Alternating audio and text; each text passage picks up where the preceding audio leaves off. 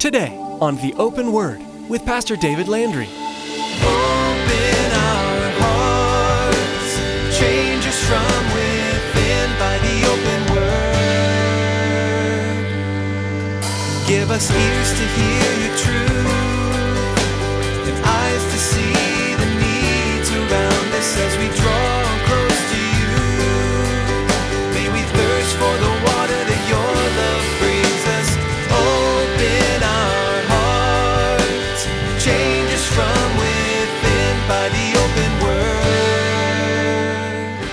is long suffering and merciful. Our God is a merciful God. And you know what? He knows our frame. He knows who we are. He, he knows the filth of our carcass. He knows, you know, the failures of our flesh. He knows, you know, the wickedness of our intentions and of our minds. And yet his mercy endures forever. And continually he has the signs. Refuge pointing this way. And what way does it point, church? It points to the cross. Points to the cross of Christ. One of the most beautiful attributes of God is his hand of comfort and mercy, which stretches out to so many in times of need. Today, Pastor David teaches on our refuge, which is the cross of Christ. As he studies the book of Joshua and the cities that were designated as places of refuge, he points out the similarities of God as our refuge when needed most. Be encouraged that whatever life has thrown your way lately, God is more than able to comfort you in the presence of his refuge. Now, here's Pastor David with today's message entitled, Our Refuge.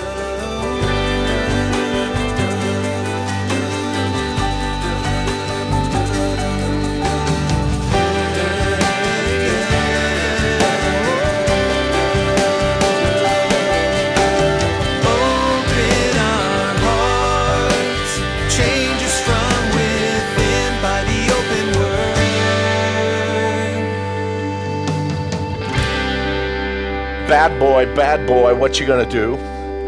What you gonna do when they come for you? You better have a place to run. And you know what? God provided that place. It's called the cities of refuge. Uh, we're going to look tonight in Joshua chapter 20. And in Joshua chapter 20, we're going to find out that when someone was innocent of manslaughter, they could run to these cities of refuge, they could get a fair hearing, and hopefully, again, be able to live rather than being caught by the avenger of the one who was who lost their life. So that's what we're looking at right now. As, as Israel began to settle down as a nation, there are a lot of areas of practical need that needed to be taken care of. And one of those areas was this matter of distinguishing between acts of murder versus those acts of involuntary or accidental manslaughter. And again, cops weren't around at that time. It was pretty much up to uh, uh, an individual family to avenge the death of one of their family members. But earlier on, God had set into place the, the establishment of what is known as capital punishment. Uh, way back in Genesis chapter 9, verses 5 and 6, we read, Surely for your lifeblood I will demand a reckoning. From the hand of every beast I will require it, and from the hand of man. From the hand of every man's brother I will require the life of man.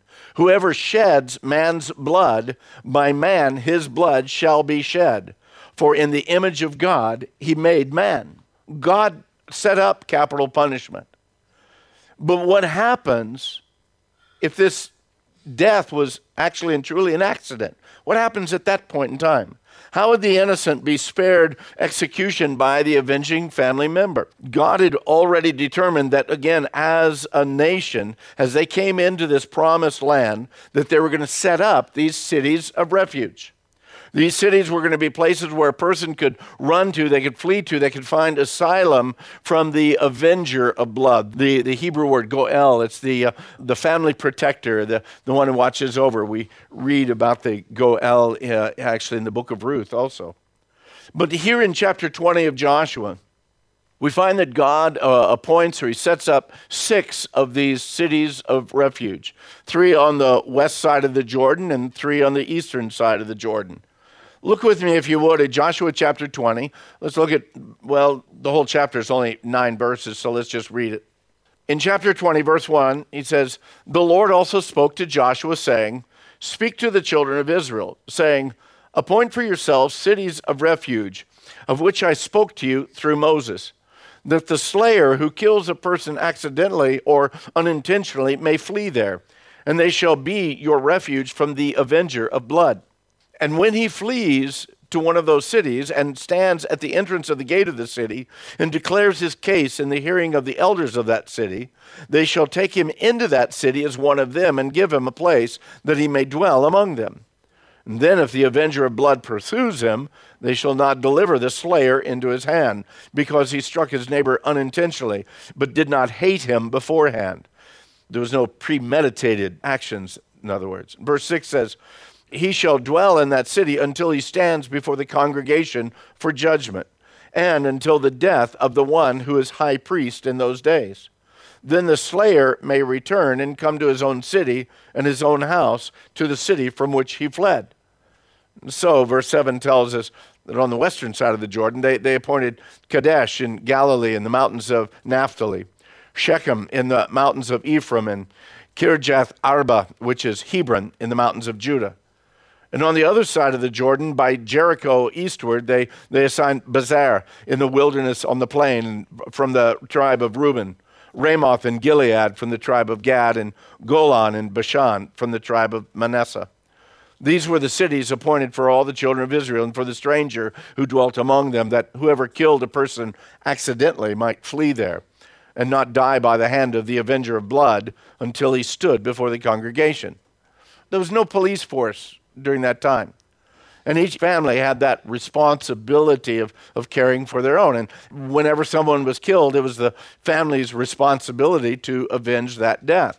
The problem was that a lot of times emotions got in the way of, of common sense, that got in the way of good judgment, it got in the way of, of seeking out some kind of a balanced investigation to find out whether this was actually a premeditated murder or, hey, it was accidentally that, hey, the axe fell, uh, you know, slipped out of my hand and hit him or whatever whatever the case might be. In the heat of anger, a relative of the dead person might kill somebody who was really innocent of the capital crime. It was just an accidental death. I didn't mean for that to happen. And so, at these six different cities, the manslayer, at least he had a chance for a trial. He would run to the gate of the city and as he went there, the elders of the city would normally be sitting at or near the gate. And he would come and he would plead his case to the elders. And then they would allow him into the city. And if someone was in hot pursuit behind him, they, they would say, No, you, you can't come after him. He's, he's found refuge or sanctuary in our city. And when the time came, then he would be taken to trial before the congregation of people. And all the facts of the case would be brought forth. If he was found guilty at that point in time, then they would turn him back over to the avenger of, of blood, to, to that family member. And they would, they would stone him or, or slay him some way because, again, he was guilty of, of premeditated uh, murder. If he was not guilty, if it was accidental, if it was simply a manslaughter, then the, he would have to stay in that city. And he would stay in that city actually until the high priest of the time passed away. And then he was able to, to leave and go back home and pick up his life. And then, if one of those family members sought after his life or killed him, then they would be accused of murder. It wouldn't just be the avenging. No, this person was innocent. And so that's the way that it worked. Well, so Joshua set these three cities of refuge each side of the Jordan River. On the west side, Kadesh uh, was the furthest one north, up in the territory of, of Naphtali. And if we had the map up here, you could see that. But again, northern Galilee area. Shechem was in the middle of the nation in the tribe of Manasseh. And, and then Hebron was in the south. And if you remember our studies in the past, that was the, the city or the area where Caleb was. And that was one of the third uh, refuge city on the western side of the Jordan. And then on the eastern side of the Jordan, the cities were Golan in the, in the, in the north, in Manasseh on the, on the eastern side of the Jordan River. Golan in the north in Manasseh, and Ramoth in Gad, and Bezer uh, further south in the tribe of Reuben. And you have to understand that the Holy Land is uh, about the size of Maryland. It's, it's not real big.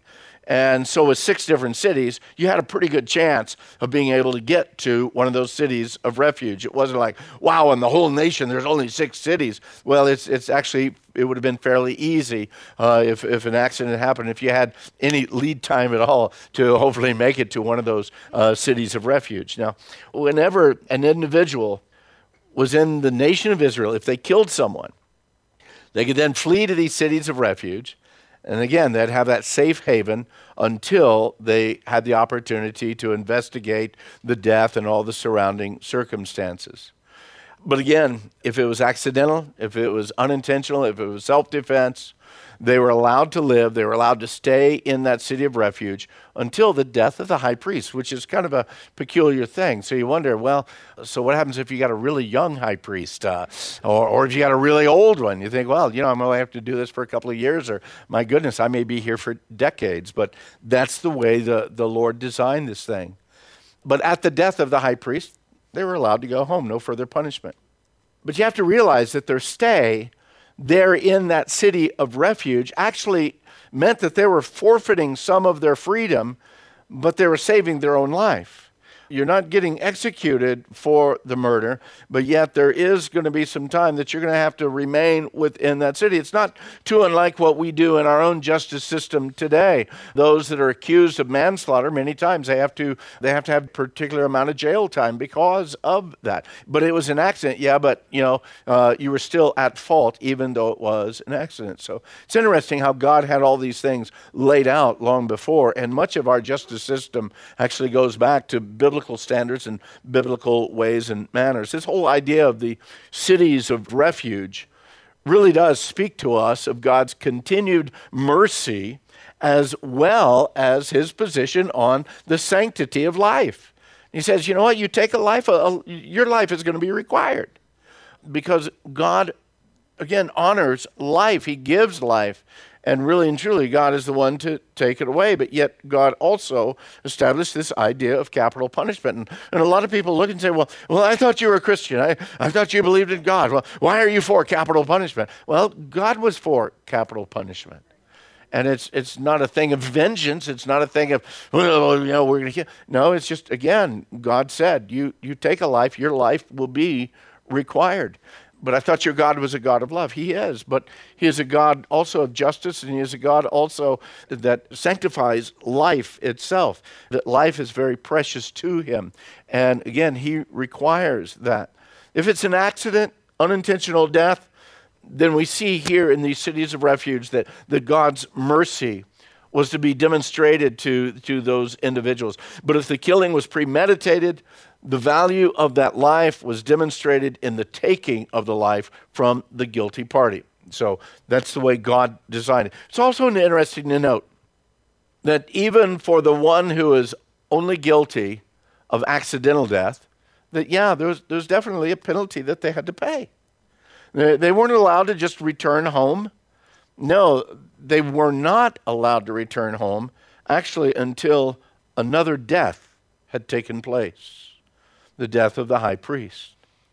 Once that second death had taken place, then the individual was free, and his death was counted as paid. And we look at that and we really do see a very clear message of the sacrifice of Christ on our behalf. That second death, the death of Christ, had to take place before we were free from our sin. All of us, by the way, all of us are guilty. Every one of us need a, a city of refuge. You might say, yeah, but I didn't murder anybody. Well, you know what? But we're guilty enough, okay? Jesus brought it right down to the fact, hey, have you hate, you know, that's as bad as murder and all this thing. And even if it's not murder, there's enough other things that we're guilty of uh, that, again, we need the forgiveness. All of us are guilty. And, and, and our guilt is either, many times it's intentional and sometimes it's unintentional, but we're still guilty. We're born in sin and we are sinners. We're sinners by nature, we're, we're sinners by choice. And our refuge is found only in Christ. Only in Christ. He's our only refuge. And He's the one that we have to run to. And He's the only one that we can run to and actually find forgiveness and actually find freedom as individuals. Hebrews chapter 6, verse 18 speaks very clearly that, that Jesus is the one true refuge, the one to whom we have fled for refuge to lay hold of the hope that's set before us, is what Hebrews tells us. Again, we all stand guilty before the righteousness of God. Romans 6:23. What does it say? For all have sinned and fallen short or come short of the glory of God. Every every one of us. And just as Christ is our ever-present help in a time of trouble, these cities were always to be available to the people of Israel. They're supposed to be open 24 hours a day. You know, we, we think most of these cities at, at a certain time, their gates would lock and it would be quite the process to be able to enter the city in the middle of the night. But the cities of refuge, they were supposed to have the availability of someone to be able to come into them 24 hours a day. And one of the other things we read in Deuteronomy, uh, Deuteronomy chapter 19 tells us that the very roads to these cities were to be taken care of, that they're supposed to have roads that are made, again, to make it very easy for an individual to come. As a matter of fact, Jewish tradition tells us that the roads leading to these cities, not only were they kept in excellent condition and the crossroads well marked, but along the way that there were signs that said refuge that way, you know, refuge that way. So that people running, you would know, hey, well, I, I, what way do I go? Okay, there's the sign, and boom, I'm, I'm gone. And you know what that speaks to me of? Is how much God reaches out to give us mercy. I mean, it's, it's nothing that we have to struggle for to find mercy with the Lord. The Lord makes available to us mercy continually. Uh, in, in every situation and in every way, His mercy endureth forever. He is long suffering and merciful. Our God is a merciful God. And you know what? He knows our frame. He knows who we are. He, he knows the filth of our carcass. He knows, you know, the failures of our flesh. He knows, you know, the wickedness of our intentions and of our minds. And yet his mercy endures forever. And continually he has the signs. Refuge pointing this way. And what way does it point, church? It points to the cross. points to the cross of Christ, where our refuge is. The way to the cross is always open to the fugitive that needs to find forgiveness of sin. Always open. And once, again, once that guilty one has made it to the refuge of the cross of Christ, you know what? There's safety. There's safety.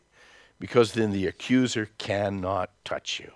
He cannot touch you you are safe within the refuge of Christ. And the accuser may come and pound on the door and say, Yeah, but I've seen him do this, and I, I heard her do that, and, and, I, and I watched them do this. And says, You know what? They are in the safety of the cross, they're in the refuge of Christ. It doesn't make what we've done right, but we are covered by the blood of Christ. Our hope is nothing less than Jesus' blood and righteousness. Our high priest, also, he's already died, and he now lives again, and he'll never need to die again. There is this eternal safety, there's this eternal refuge that, that's found in him. And his is it's an unchangeable priesthood. It remains forever. Again, in the Hebrews chapter 7, it speaks about it. It says, Therefore, he, speaking of Christ, he is able to save to the uttermost those who come to God through him, since he always lives to make intercession for us. That's the promise, that's the hope that we have of refuge found in Christ. We come to the refuge of the cross. Why? Because we are the guilty ones. That's why we run to the cross. That's why we run as fast as we can to the cross when we come to realize the greatness of our need. We run to the cross because we are the guilty ones. And we find then in the cross of Christ that safety and that forgiveness. Why? Because He is the innocent one. He is the innocent one, and we can find safety in Him. And we can only find that full forgiveness when we declare our guilt. Hey, I am guilty. I am guilty and I need forgiveness. Can you imagine if in that day you had the opportunity of the six cities of refuge? And again, it was, it was a work accident. I, you know, I accidentally killed an individual or something happened, just a strange thing. And, and it was either by my hand or by my action that, that, that killed your brother or your father or your son or your daughter or whomever it might be.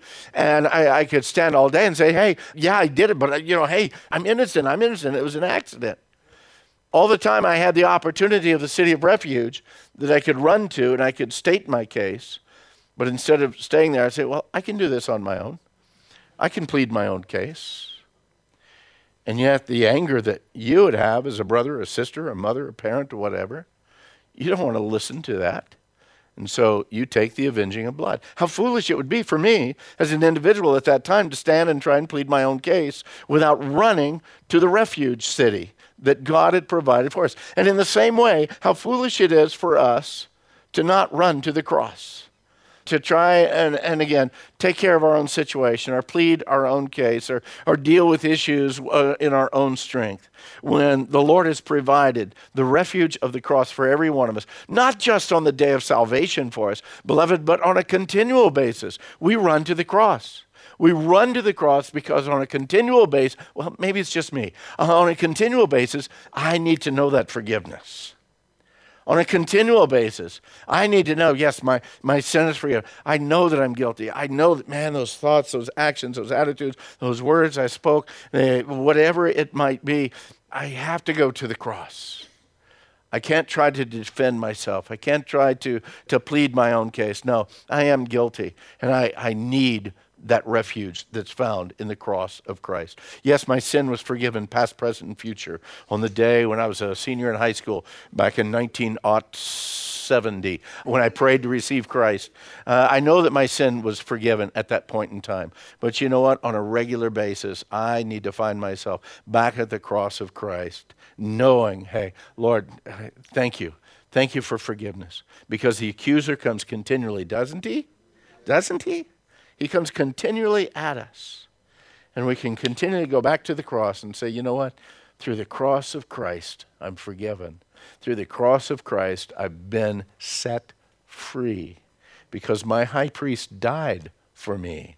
And now I am free and I can move and live and I can I'm not bound by these things because in his death came literally and truly my life. One other thing I want you to see before we leave this section. Again, I, I, I, love Warren Wiersbe. He's, he's just so easy to understand and he lays things out so plain. But he brings out something very interesting about the names of these refuge cities. Taking them in the order that they're listed in uh, chapter 20, beginning in verse 7 and also in verse 8. You have Kadesh. The, the meaning of Kadesh is righteousness. Shechem, the meaning of Shechem is shoulder, okay?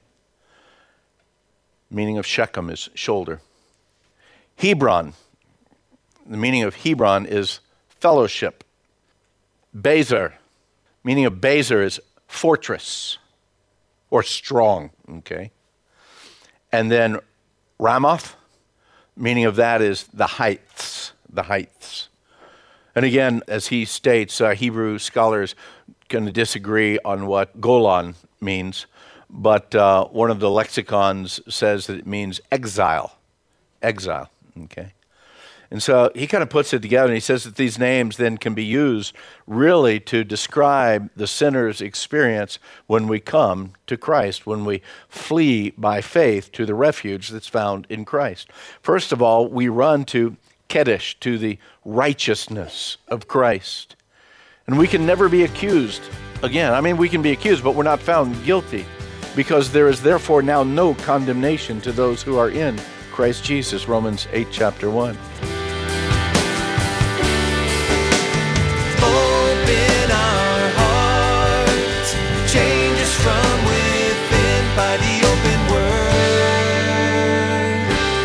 Hope that today's edition of the Open Word has been a blessing to you. If you live in the Casa Grande, Arizona area, we want to invite you to join us for worship. The messages that you hear on the Open Word are produced from worship services at Calvary Chapel, Casa Grande.